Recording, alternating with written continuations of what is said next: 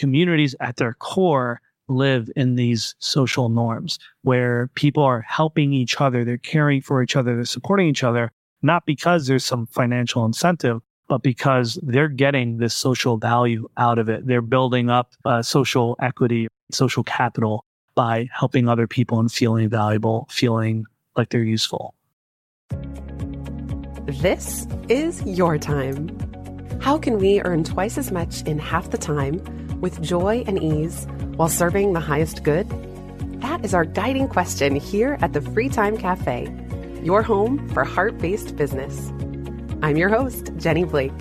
Join me for conversations with authors, friends, and fellow business owners as we explore ways to free your mind, time, and team to do your best work. Now, on to today's show. Welcome back, free timers. I am so thrilled to be here recording in person today with one of my earliest blogosphere friends, David Spinks. David and I first connected on Twitter in 2009, if you can believe it, when he was running this little organization called Under 30 Professionals or U30 Pro for short.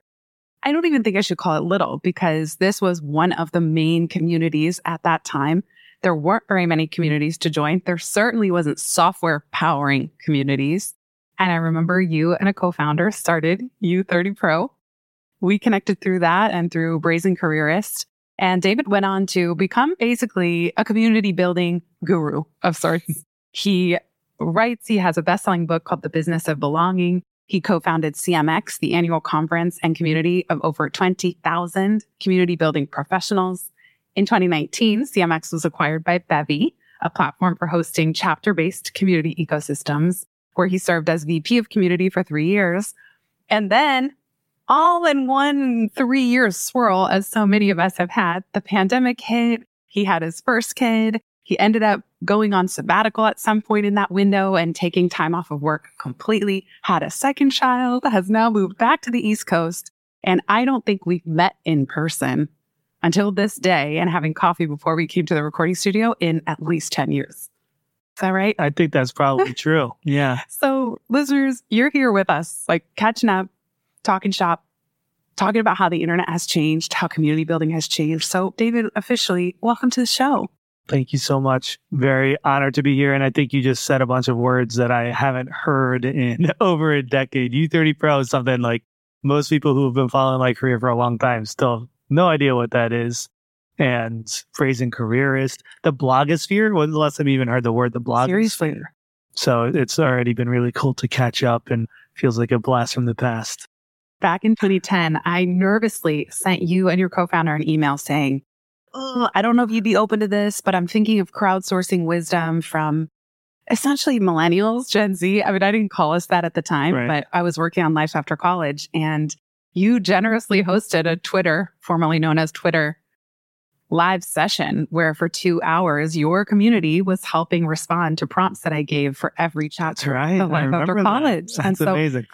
the book is comprised of tweets, quotes, questions, etc., for anybody facing what's next after graduating. And all of the Twitter related content, the majority of it came from that under 30 pro session. That's really cool. I Thank completely you. forgot about that. so crazy because we kind of reconnected because of Substack. Yes. I, someone recommended your newsletter. I saw your name and I subscribed. And then you being the gem that you are actually wrote back to say thank you, even though I'm a free subscriber. It's not like I did anything so special, but you're like, wow, I haven't seen this name in a while. And I feel like Substack is reminiscent of the early blogging days because of the community, tiny community that's growing over there. Definitely. Yeah. It's all writers. And I think in the early days of blogging, that was kind of our social media. That's where a lot of the conversations would be had, right? People would post something and we'd have this long interaction in the comments. Remember comments? and link backs? Yeah. Oh man, link backs. so we we're talking about how like notes on Substack has been really cool. It's basically just a social network of writers and I'm discovering comedy writers and fiction writers and it's nice to be surrounded by other people who just love writing a lot. It, it's like a really niche social network in that way. There's so much I want to talk about, including getting acquired by Bevy, including your time there, but also your time where you're now in this liminal space of what you do next after being the community guy for so long. But first, you recently wrote a post on engineering serendipity. Ah, yes. This is one of my favorite topics. So, can you just share with us what did you discover in working on that piece? So, engineering serendipity has been a topic that a lot of people in the world of community kind of reference a lot. It sounds nice, right? Like engineering serendipity. It's a good oxymoron. Right? Engineering is all about Right. planning. Serendipity is all about things happening that are unplanned. And as community builders, we try to think about like, how do we create this magical space where serendipity happens? And so whenever I see something referenced a lot, I get curious about is there any legitimacy behind this? Is there research behind this? And so I just went digging into research, studies into serendipity. Turns out there's a lot. Like I was very surprised to find there are a lot of studies on serendipity. They're not necessarily highly scientific because it's not something that you can have like cause and effect in a way that's scientifically provable. But a lot of interview based studies to understand how serendipity happened if you look back at all these experiences that people had. And it was really cool. So it turns out that there is a process that people go through for serendipity to occur. And so there are four stages. The first stage is a trigger. And so something has to happen to spark this connection, right? It could be a piece of information. It could be a conversation. It could be a learning, some interaction with a person. And by the way, serendipity can be with a person, but it could also be with an idea or mm-hmm. an insight, or it could be any sort of experience that someone's interacting with in the world, right? There's this trigger that sparks, like, okay, there's something that could happen here. You subscribing to my Substack, that's a trigger. And then the second step is a connection. So the trigger happens and the person has to connect to it or connect it to some sort of potential outcome, right? There's a piece of information.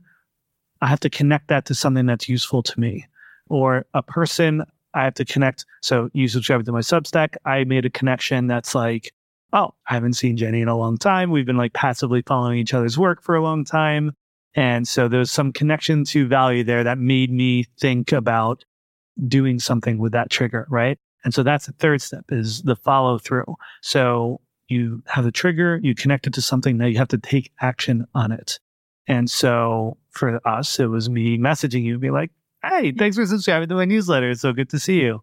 If you run into someone on the street saying hi, right? Have you ever run by someone on the street and think like, I recognize that person, but then 20 feet go by and you're like, I'm not going to say anything. And then later you realize, like, I think that was the person I should have said hi. So you didn't follow through. So serendipity can't occur unless there's follow through on that action. And then the fourth one is a valuable outcome. And this was interesting to me because when I think of serendipity the way I used to think about it was it's just this like passive interaction. But the only way we look at something as serendipitous is if it actually led to some sort of outcome. Otherwise, it's just passing in the wind, right? There's nothing that came of it. So there's no reason for you to look back and say, wow, how serendipitous that was. And so there needs to be a valuable outcome, which could be a connection, a collaboration, a learning. You do something with the idea or information. So valuable outcome, us doing this podcast. Look at this. How serendipitous. I actually didn't even plan on using this as an example, but this is so perfect. Right. So those are the four steps. And then the other factor is that in each of those steps, it has to be perceived as unexpected for it to be considered serendipitous. So if it was overly planned or it feels manufactured, it feels engineered, it won't feel as serendipitous as much as if it was totally unexpected. You subscribing, unexpected. It's like, wow, I like would not have expected you to subscribe to my newsletter and see your name. That it feels very serendipitous. And then us both being in New York and me being like, Hey, do you want to hang out? You're like, Hey, I'm actually doing a podcast that day. Let's do it together. And so all this feels very serendipitous because it has what it was called a thread of unexpectedness. That's kind of the process that it goes through. And we could talk a lot more about serendipity because my research went pretty deep, but I love now thinking about both as a community builder, how do I create spaces where serendipity is likely to occur? And then also as an individual, how do I put myself in situations where serendipity is likely to occur? That's so fascinating. Just the thread of not expecting things and that that's part of it, but also the follow through. I've never thought about serendipity through the lens of if nothing comes of it, you don't even describe that as serendipitous. Right. we were catching up before coming to the recording studio, but I didn't tell you, but I met my husband walking opposite directions down the street. Mm. Total serendipity. But if we hadn't gotten married, it would have just been just another hot guy that winked at me. You know what I mean? Like it would have been maybe a fun, light story, but not this massive story and pivotal moment of my life. And it was serendipitous, but it's so interesting in terms of engineering serendipity, all the little things that happened just prior. And now I wish I remember where I saw that you even had a Substack. Mm. It might have been recommended to me Right. in terms of the unexpected action. I didn't expect you to write back to me. So it is very interesting. I love Yeah. that you have shared this framework with us so succinctly. And I feel like a big part of what you have done from the earliest days of social internet, pre social media, was helping create a container out of the chaos. Mm. And that container being community. I'm wondering because a lot of us, you know, at that time we're all experimenting. You had to have some wherewithal to learn WordPress or HTML, set up a blog, raise your hand and think you have something valuable to say online. It's a little different than now where everyone can have an account on every platform. And we were all kind of floundering doing that in isolation, but you had the idea so early on to bring everybody together. And I'm just wondering where that impulse came from. Mm. Yeah. So U30 Pro is interesting because people weren't on Twitter in those early days. They wouldn't be familiar with something called a Twitter chat or a tweet chat. Tweet chats were these communities, these synchronous communities that would come together. Twitter is asynchronous, right? People post and they can respond anytime. It was turning it into synchronous where everyone would gather at the same time and the host would post questions over a course of an hour and people would respond.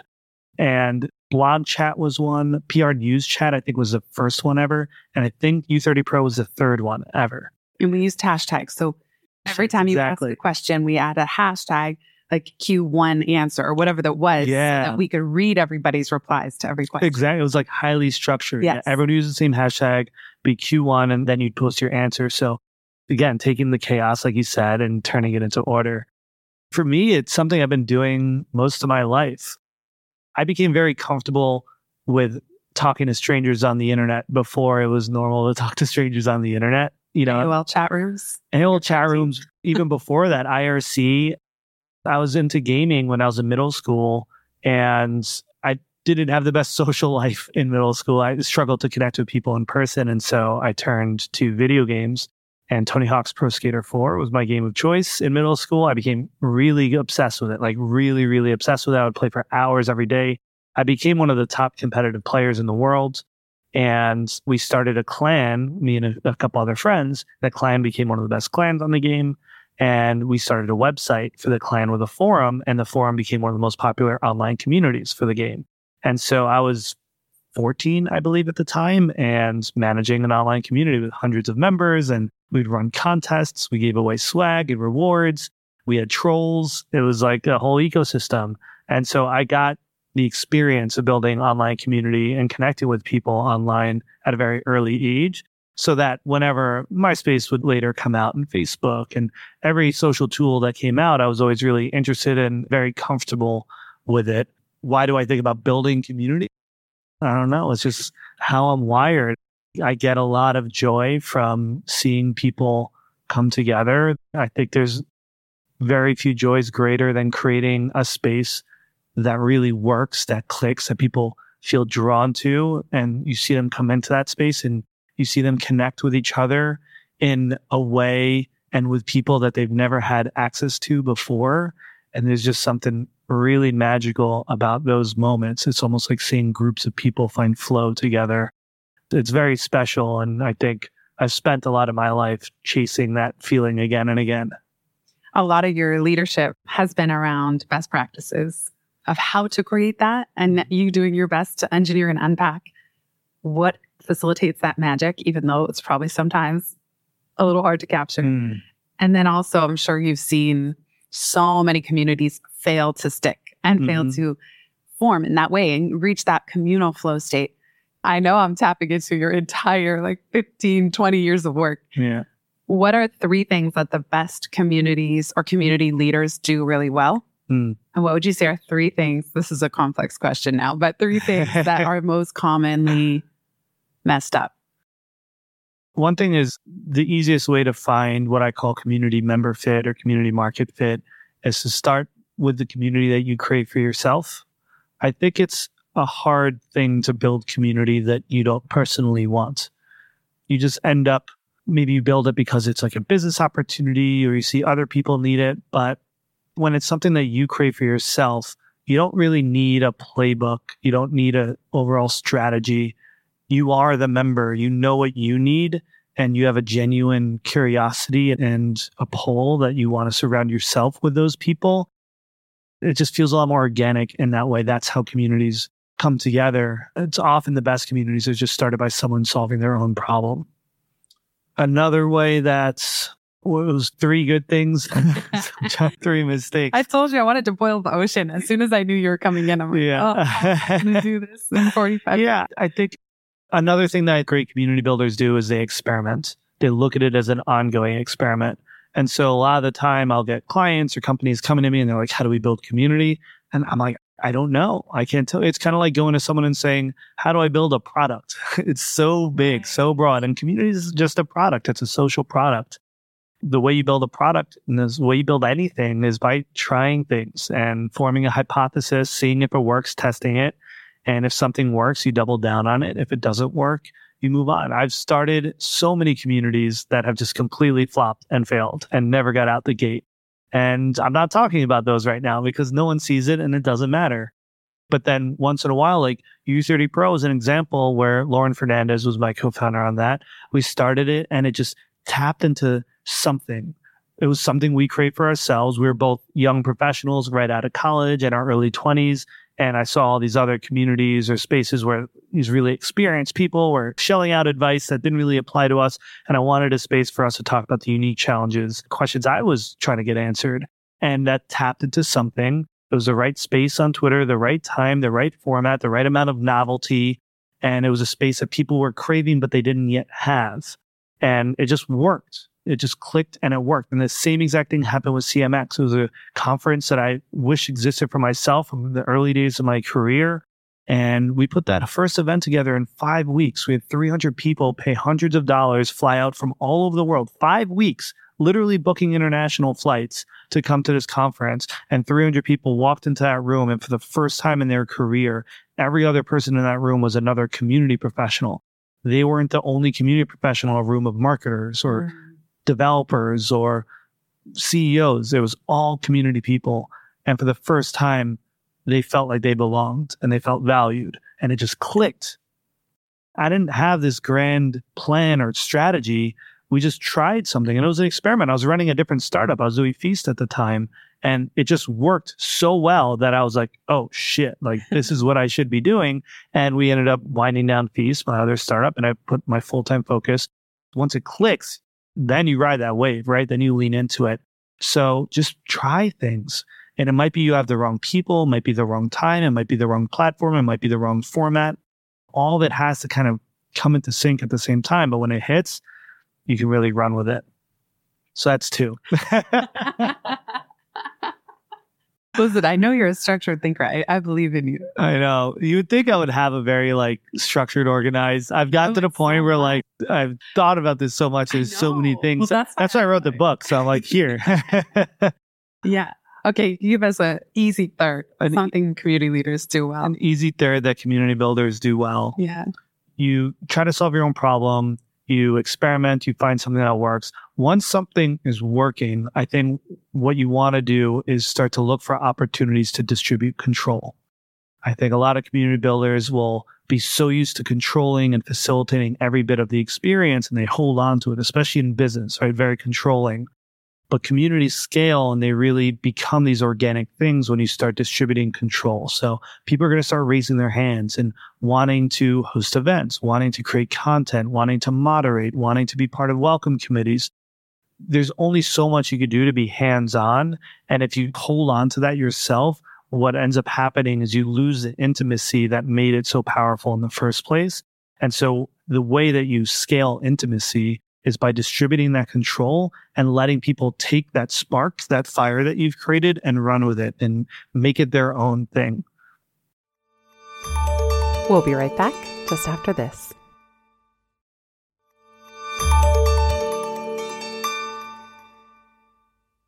I've always felt a little bad. So please show me where I'm wrong here. Where I know people have said, delegate, let people facilitate different aspects of the community or Yeah. step up as leaders. I always felt bad not paying them to do that extra work and be more active.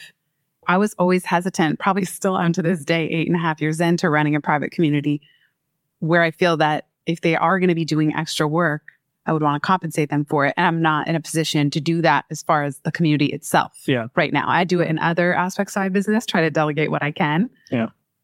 But it's actually a sort of guilt holding me back. That's not uncommon amongst community builders. You're not forcing anybody to do something that they're not organically interested in doing. And the reason they're organically interested in doing it is because there's value there for them. For some people, it might be the value of feeling useful and feeling important. For some, they might be trying to grow their business and it's like a great networking opportunity. Some got so much value from the community and everything that you've created already that they feel like they want to give back. They wanted to exist. Helping the community actually helps them because it's something that continues to drive a lot of value for them. So there's a lot of intrinsic value that people get out of contributing to these things. Actually, the research is interesting in that if you start introducing financial compensation, mm. it actually changes the entire dynamic of why they're contributing, right? And so there's like in Dan Ariely's book, Predictably Irrational, there's a really good study that he shares where they ran this test where they asked a number of lawyers if they would take on a case pro bono, completely free, unpaid. And they tracked how many of them said, yes, I'll take on this case. And then did the same exact case, but they offered a rate that was much lower than what their standard rate is. And even though they were compensated now, as opposed to being asked to do it for free, a much lower amount of the lawyers said, yes, I will do it. Because what happens is it switches the interaction from a social norm into a market norm. It's like the same thing as if I were to ask you to come help me move as a friend, and I said, I'll get some really good coffee, we'll have some pizza, we'll play some good music, it'll be fun. You're thinking about it as like helping a friend move. You might say, Yeah, of course, I'll come help you. But if I said, Hey, can you come help me move? I'll give you $20. You'd be like, the fuck? right? My time's worth a lot more than $20. So you just pay a mover. So it just immediately, even that little amount, that little change switched it from a social norm to a market norm. And frankly, this is where my book's called The Business of Belonging. It is this tension, this clash in the world of business, which is very transactional, money driven with community that lives in these social norms. And it's a tension for sure, but communities at their core live in these social norms where people are helping each other, they're caring for each other, they're supporting each other, not because there's some financial incentive, but because they're getting this social value out of it. They're building up uh, social equity, social capital by helping other people and feeling valuable, feeling like they're useful. Super interesting. Thank you. So we have holding on to too much control, maybe even introducing money as exchange where it's not appropriate. Mm-hmm.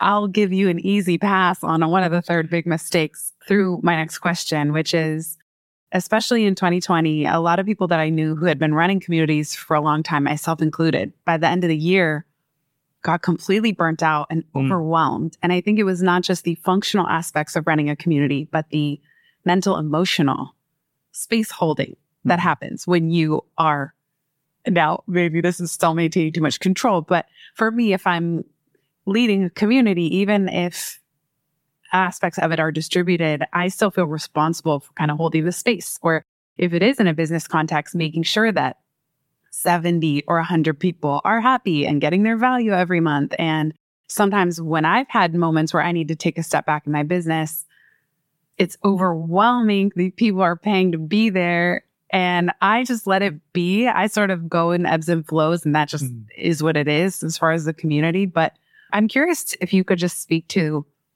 community builder burnout. Where does it come from? Have you experienced it? oh, yeah. Or like tell us, can you maybe even take us to a moment where you felt that very acutely because you had so many people that were in your care?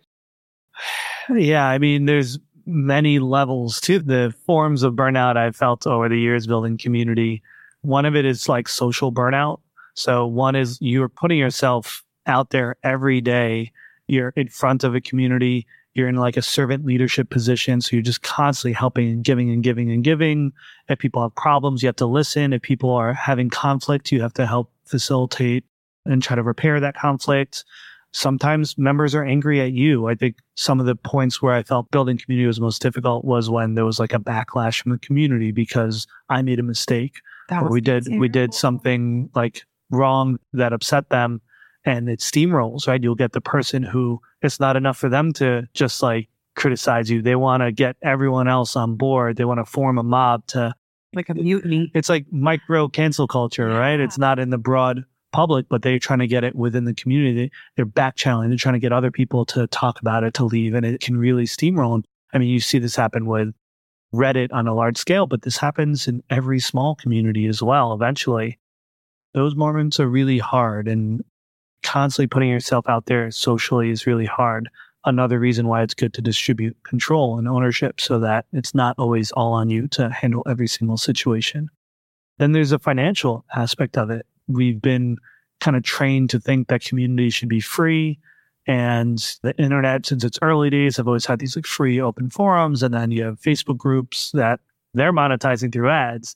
But now we have millions of these communities that people just expect to be done for free. But on the other side are these people who are spending hours every day building and managing and facilitating these communities. And for CMX2, there we were a small bootstrap team trying to develop a whole industry and it constantly felt like we were just keeping our heads above water. So figuring out how to monetize, how to make this thing financially sustainable is a huge source of burnout. How to manage that? If I'm starting a community today, either it's so small and just informal that I can create constraints around it and I'm not going to let it balloon to a point where it's taking up so much of my time that I need it to be financially sustainable. For example, I started like a very small chat group right now with three other creators and there's like no maintenance. We're all on the same page. It's four people, right? And like there have been points where I'm like, oh, I could grow this and like add another circle and add another circle and then it becomes a larger community. And it's like, okay, if I want to do that, if I want to build community at scale, then the other constraint is I have to know what the financial model is going in. I'm not just going to build free community and then later figure out how to monetize. I'm probably going to charge upfront for membership. I'm going to make sure that I'm compensated in a way that allows me to invest my whole self into the community without having to worry about how that's going to become financially sustainable for me as a community leader. That's so interesting. Yeah. And in a way, what you create is like a mini mastermind group with a small handful of people. And it's interesting to hear you say you have to pull back from scaling it. Right. Because I know that's something that you would have the skills to do. Right. But it's a question of what's coming for this next phase. You're working on a piece that will probably be public by the time this episode goes live around selling a community. Mm, yeah. And that's really interesting because I feel like there's been phases where community building was totally grassroots and organic. And then whenever online marketers figure something out, then right. it becomes this whole genre of running an online business, paid communities, there's software to support it. And I mean, that's for the, for good too. I'm so happy with all the software, these WordPress plugins that I always hated. Yeah. happy things like Mighty Networks and Circle exist. And even Substack has a lot of community elements that they're building in. Mm-hmm. But I don't think I've ever really heard people talk about selling mm. a community as a valuable business entity in and of itself. I've heard of people transitioning their community when they no longer wanted to run it. And I'll link to the great episode I did with Tara McMullin in the mm-hmm. show notes. But talk to us a little bit like, is this a thing? Are people doing this now? What does that look like? Yeah, well, I like how you just gave me my deadline for getting this article out. now it's, it's, far away. We got now I got to get it out. yeah, it's super interesting to research communities that were acquired so CMX was acquired and I had my own experience, but I was very curious what the experience of others were like. And I've had other people who have founded community businesses ask me what should I be thinking about? How do I even find someone to acquire it? And so it was interesting. I found 11 communities that have been acquired. So not a ton. I wouldn't say it's like a big broad trend. There's some really interesting consistencies in most of them as well. Almost all of them were bootstrapped almost all of them were professional communities. So around some sort of like professional identity. Almost all of them spoke about doing the acquisition in large part because they were struggling to drive revenue or they didn't have enough resources to do all the things they wanted to do. So getting acquired would give them more of that support and resources. Almost all of them were bought by software companies or SaaS companies. So there's like a specific kind of community that seems to lend itself well to being acquired. This reminds me of sending a rocket ship into space. Like it has to survive exiting the ozone layer, mm-hmm. you know, of this transition. Do you see them still continue to thrive on the other side? Very mixed results. Very mixed I, results. I would, I would think that. Yeah. Don't quote me on these numbers. You'll have to read the article to confirm it. But three or four of them have shut down. A few of them are still going. And actually, interestingly, a few of them have spun back out as independent companies again. And one really clear dynamic that all of them are navigating and what seems to be kind of gets at the crux of what it's like to sell community is the extent to which the acquirer, the company that buys the community, inserts their own brand and goals into the community versus on the other end of the spectrum, the acquirer being totally hands off and saying, just continue doing what you're doing. People won't even see our brand on it. And that's a spectrum, right? Some went all the way to the extent of rebranding the entire community to integrate it into the SaaS's ecosystem, and others completely, completely hands off. So, like Indie Hackers was acquired by Stripe, entirely hands off. Sales hacker was acquired by Outreach, kind of in the middle. They were like hands off with a brand, but there was like expectation of value. CMX was similar with Bevy. They were pretty hands off. It would be like quote unquote powered by Bevy, but we're still running it. We wanted to keep that objectivity, that non bias. CMO Club was bought by Salesforce, really highly integrated. Now it's actually been like sold off. It's like it doesn't exist anymore. And so there's varying degrees of success. And one thing that I think is pretty safe to say is if the company is really aggressive at integrating it into their brand and making it about them, it just doesn't work because you lose that objectivity, that non-bias that made the community so valuable to the ecosystem in the first place. But on the other end of the spectrum, at least one of the people I interviewed said that they wish they were more integrated with the business because they were so detached that they didn't really get to tap into a lot of the resources. They didn't get other people involved to support because they were basically living in this silo where it's like, yeah, we're just continuing to run it completely independently. And that's not why we did the acquisition it's really interesting to see the different outcomes and see the different impacts that the acquisitions had on these different communities. When you sold CMX, had that been on your mind to sell, or did you just get approached by Bevy or other companies? Yeah, it wasn't really something I was seeking out. It came about how actually most of these acquisitions came about. Almost all of them came from an existing partner. And that's what it was for us with Bevy. Bevy CEO Derek had spoken at CMX Summit. He's also the founder of Startup Grind, which is one of the largest startup communities in the world. So he's a community builder that actually Bevy is a product that was spun out of Startup Grind, where they built their own software to manage all their local chapters and they have hundreds all over the world. And then they're like, well, this tool seems like it might be useful. Let's see if people will buy it as a SaaS product. And turned out it, it was very successful and turned into its own business. And so he came and spoke. He was like, holy shit, this thing you're building is amazing. We want to be a partner, a sponsor. So he started sponsoring our events and they were just like far and beyond our best partner to the extent there was one day that like he and I would just start talking regularly because he was kind of giving me feedback on building a community business like he did with Startup Grind. I was giving him insight and feedback on the community industry as they're building Bevy. And there was a point where like we were having a down month. We were very seasonal CMX because of the conference. We make a lot of our money in like September and then not a lot the rest of the year. And so we were like a little tight on revenue. And he was just like, Hey, we're going to give you $10,000, no strings attached, not for a sponsorship. Just here you go. And it was that kind of shit. Wow. I was like, Oh my God, why? Why is because he understands social capital, right? He understands yeah. the value of supporting a community like us. And so we just continued to develop a relationship like that to the point where there was a day where I was like continuing to complain about not having enough resources. And he was just like, well, look, we need to build a community like around the industry. You've already built the best one. What if we combine forces? And so we can make sure that you have the resources you need to do what you want to do and we get to have the best community for the community industry in the world as part of our ecosystem. So he just pitched it. And there was another company that we talked to because actually, you know this person, but it's not public. So I'll tell you in secret afterward. they were like, if you ever are considering an acquisition, let us know. So I spoke to them. That ended up not being a good fit. So we pretty much only spoke with Bevy, but we like went through the ringer of looking at every scenario. Like the most important part, and this came up consistently in the research, is just making sure the company that acquires a community has to be very aligned on the vision for the community.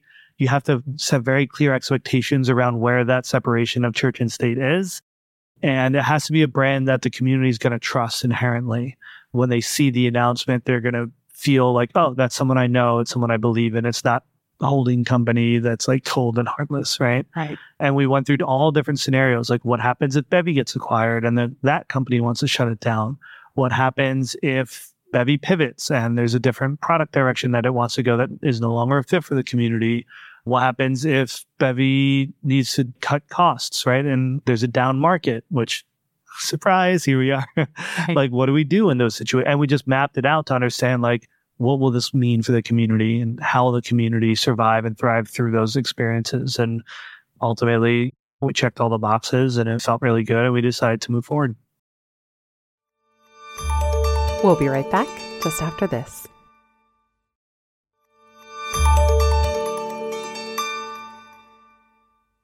Now, you don't have to answer this because it may not be public. I know you have equity and you worked with Bevy for three years to help that transition Mhm. happen. And you were planning to stay on, but life intervened, pandemic intervened Yeah. at some point. Was the amount of money that you would take away? I'm sure you had business partners and employees and things. Mhm. Was it like life changing money? Is it enough to fund a year sabbatical money? Like, did it change your life kind of amount in terms of everything you have been building? Or like, just, I don't know, whatever vague. just curious Yeah. money factor. Always got to navigate these. Interestingly, in the research, zero of the companies are public about the number. And the reason why that I learned from everybody is the company that acquired the community, they don't want that number to be used in a negotiation in the Ah, future with other companies they might acquire as like a benchmark or something like that.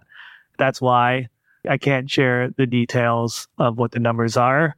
It wasn't like life changing for It's not like me. you're retired forever, never have to work again. I'll say that if Bevy has a nice exit one day, then it should be nice for me. But Cool. in the immediate term, no, it didn't like immediately change my life. There must have been still something really satisfying about not having ever planned to sell it, but any kind of exit. I mean, if it's done well, like yours was, it's such an accomplishment for a business owner to Yeah. really see it through. Yeah, you want to land the plane, right? Yeah. Like you want to see it through the finish line. And that's something I heard from the other founders who sold to. For some of them, they're just like, this was a great experience for me. It was a learning experience. It was like a point of pride to be able to see it through to a finish line for the business and try to get an outcome for the people involved. I was really proud of that. I knew that I wouldn't stay on forever. And I was in a point of pretty burned out. And I wasn't fully burned out, but like it was clearly heading in a direction where if acquisition didn't happen, I don't know that CMX would still exist today. And to find it a landing place where I knew it can exist, it has a potential to exist for the long run, made me really happy. And how did you give yourself permission to take a sabbatical after you left Bevy? Because a lot of people, I think, out of discomfort would just try to find the next thing and yeah. almost overlap the two. But you made a very deliberate choice to say, I'm going to take at least a year off, which we're catching you a year and a half out, right? Yeah. So I stepped down in March. I was with Bevy for three years running CMX. Wasn't planning on leaving at the end of my vesting, but that was always going to be a decision point. And like you mentioned before, a few things kind of aligned where we got pregnant with our second kid. We decided to move back to New York. My wife decided she was going to take a year off because she's a teacher. So I always had it in my mind I wanted to do a sabbatical.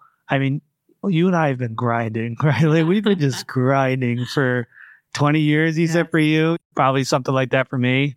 And I felt really curious what it would be like if I just stopped I've just been jumping from early stage startup to early stage startup, starting companies, joining companies, acquisitions. Like I've just been constantly building and building and building and doing and doing and doing. And there was a level of burnout. I could have kept going. I was managing it. I learned tools for how to do it. It's also one of those things that like you don't realize how burned out you are sometimes until you stop and you're like, holy shit, like I am exhausted. I don't know. Like my brain just felt tired. I could remember how I felt at various points in my career before, energized, motivated, and flow, creative. And I just like, I could remember the last time I felt that way. I felt like I was executing, but not thriving. I knew that I could get back there. I didn't know how, but I knew that the first step would be to just stop. I just had to stop. And I mean, the idea of joining another company just sounded insane to me.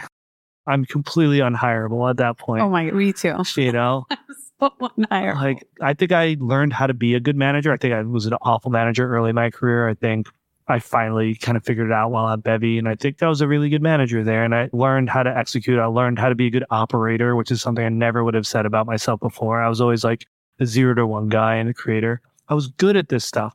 I could be a good employee, but I just was not in the mental place. I could not drink anyone else's Kool Aid if I tried. Well, one of the things you said to me now that you are a year and a half out from first just the pause, and I heard you say on another podcast too. Now, once a quarter, you want to pause, just stop, stop what you're doing and reflect and really think is it still on track? And I'll link to that episode in the show notes because you also said that one of the very first things that became clear was what was draining you. Mm-hmm. That what you stopped, part of what you stopped was Zoom meetings and Yeah. endless emails. One of the things you said to me in the coffee shop across the street was, I feel so free. Yeah. So, what happened from the time that you just had to kind of like sputter the engines to a stop when starting the sabbatical to now? What do you think that sense of freedom is that's returning? There's this misconception that if you're a CEO, you're free to do what you want. You work for your employees, not just in terms of having to show up and be there and do the work, but you represent them. Like everything you say online is a representation of the company and the people in it. And it's self imposed. We see some CEOs today, probably not in a good way, that are very free with what they say and how they present themselves. But in some ways, I was self censoring in a way. And then after the acquisition, I had a boss, I had a company that I was accountable to. And if there were like issues I wanted to scratch with content and different directions I wanted to go, I always had to ask this question of, is this what's best for the company? Is this what's best for the community and for the team? There was even a couple times where I got negative feedback from team members because I would tweet something that didn't align with how they wanted the product to be. It wasn't even about the product, but it was like a general concept that they're like, well, this isn't good for us, so you shouldn't say it. Wow. That kind of stuff just killed me. I need to be able to speak openly and speak freely. I stopped everything. I didn't post on social media. I didn't do any work. I stopped all of it. I would journal a lot. I made it a point to not have any goals, no outcomes, even like a goal of like a hobby or finding answers. No, it was just completely open. And I just let that stay until I felt bored enough, drawn enough that I like needed to do something. And that is where I started feeling free again because I was truly only doing things because I was craving it, because I wanted to explore, because I wanted to go down that road, not because it was an expectation that others are putting on me or that I put in myself through the lens of what I thought other people expected of me. That's where I'm at now is being a solopreneur helps as well. And that I only have to answer to myself. I'm getting to tinker and explore and write what I want to write when I want to write it. I don't have anyone else to answer to. For the first time in probably a decade, I feel free again. It feels like the early days of blogging that we used to have where I was very free in those early days. And that's how I got my start. And it kind of feels like we've come full circle. It's amazing. If you could give fellow business owners permission to do something differently or drop something altogether, what would it be? Meetings. specifically, what would you say? How are we going to do less meetings? What if other people are as drained as you were? For me, one of the things COVID was killing me mostly because of Zoom meetings. I love this. I love sitting in person with you and being able to look you in the eye. Zoom, you literally can't make eye contact. And there's actual science behind this how Zoom is draining people because it's like empty calories. You think you're eating something, but you're getting no nutrition. It's like you think you're getting social interaction. There are things that eye contact releases in your body, chemicals that you're not getting because it looks like you're looking at each other's neck. yeah, or you're looking at a pinhole at the top of the computer. Yeah. You're not actually even looking at their eyes. Exactly. In order for them to think you're looking at them, you have to look at the pinhole. Yes, exactly. Yeah. And you can't pick up on body language. You can't see what's around in the room. You can't smell the room. You can't feel the same temperature. There's so many little subtle triggers that you don't get. And my day was just filled. And I would wake up and my whole calendar was set for me of just like meeting, meeting, meeting, meeting, one on one, one on one, one on one interview. It was just the whole day. And that was another thing that was making me feel very unfree is I just didn't control how I spent my time. I had no room physically or mentally to be creative. I went through this process where when I started working in and coming back, I wrote this article about how I reduced meetings by 90%, where I basically have three layers. So if someone asks me for my time, I will first default to text. I'll say like, Hey, I'm not taking meetings right now, or I'm trying to limit readings right now so I can focus on writing. Can I answer any questions you have over DM? Most people accept that if it's someone I actually do want to talk to, if you ask me like, "Hey, I'm struggling on this thing," if it's a friend or I would someone that I want to meet. I'd be like, "Can I ask you a boxer?" well, yeah, like we could meet in person. But let's say we lived across the country, I would get on a phone call with you. But what I started doing is saying, I'm generally free in the afternoons. Here's my phone number. Give me a call. So now I'm not waking up and seeing a calendar full of meetings people can just call me spontaneously in times when I'm generally free. I'm usually on a walk where I'm just, uh, there's my open time. Great. Can you call sometime in those blocks? And it feels so much more personal to get a real phone call. There's no video. So you're not having to be stuck to your computer. I walk in the woods for most of my calls now.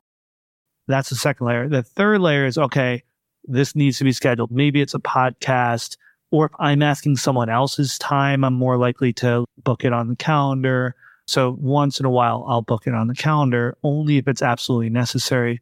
And if it's like a team project, then there has all the things that you need in a meeting to make it productive. It has to be very specific. We have to have an agenda. We have to know what the outcome is that we're trying to get to. So I do consulting. Like that's how I run my calls. Like we always have a clear agenda. We always have specific outcomes. We're like very practical in using that time, both because I'm trying to get my client the most value, but also I don't want to spend another minute on this call than I have to on this video call. I'm able to do a lot of this because I'm a solopreneur, but I think every single manager, every single business owner I've ever met could 100% reduce their meetings by at least 50% by kind of going through this process of what can I default to text? What can I make spontaneous and not have to add to my calendar? And then if I have to add it to my calendar, what are the expectations and the boundaries I'm going to hold and set for myself and for everyone I work with when we actually do that meeting? And I'll add a fourth, which is that the most common questions, I end up writing an article or creating a podcast Exactly. episode Yes. because I've had so many people say, Oh, I'd love to pick your brain on book publishing. Great. Here's Perfect. the Spotify playlist that has 30 episodes. Enjoy. And sometimes I'll say, depending who it is, but, and if you still have questions after that, let's definitely Totally. connect around that, even asynchronously through Vox or Marco Polo or voice memos or anything. But I've tried the call me in the afternoon technique as well. Yeah. And some just never do. Yeah. Exactly. Which is great too. Turns out it wasn't that important. And then with the creating content around it, it's actually more helpful for them. I'm not trying to be rude. It's like Yeah. I've probably answered the questions you think you have and then some and then some. Yeah. So it's a better use of our combined time if you actually That's right. listen to all that first and then you can ask me what's not there, which I'm happy to share, which might lead to my next episode. A hundred percent. but like that is actually such a helpful solution. So many of those conversations, those asks turn into articles, and so many people like reach out like, "I'm new to community management. What advice do you have?" Here's Bravo. a full guide to community management. Yeah. There's 13 books, 14 courses, all the articles. Here's the full guide, and people love it when that happens because they're like. "Holy shit! Yeah, you. yeah. This is incredible!" Right? Then I started doing that too, where I charge for one-off calls. So people are like, "Hey, I'm launching a community. I'd love your feedback." an, a great way to default to text is to say, Hey, I'm happy to jump on a call. If you'd like to book a call, you can do so here. You can book one off paid calls with me. Totally cool. If you don't have budget for that right now, I'm very happy to answer questions for free over DM. I love it. And now tools like Calendly even allow you to build in the I do it through Calendly. Yeah. Yes. It's right in there. Had to do that in the past where I've had to say, right now I'm only booking calls for paying clients. Mhm. Here's where to book if you're interested. Yep.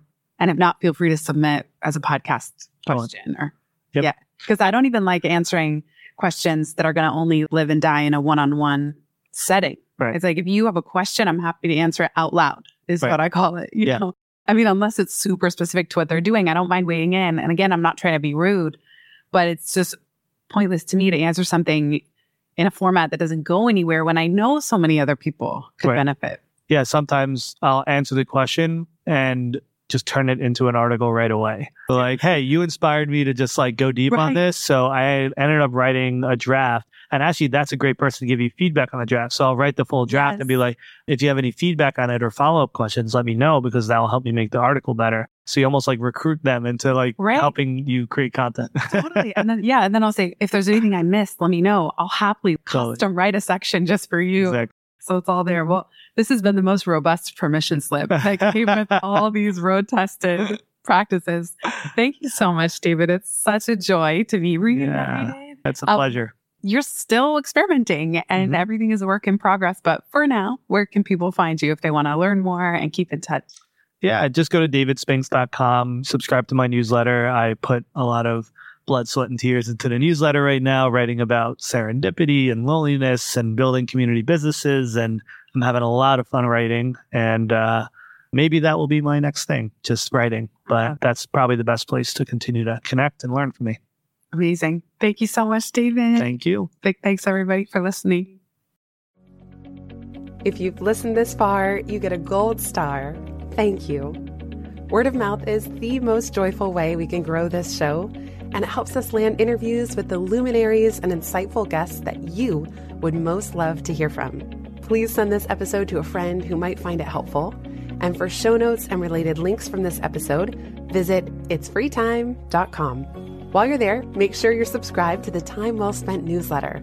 You'll get instant access to my tech toolkit, a continually updated list of all the software I use, along with the total monthly spend to run my business, where no one works full time, even me.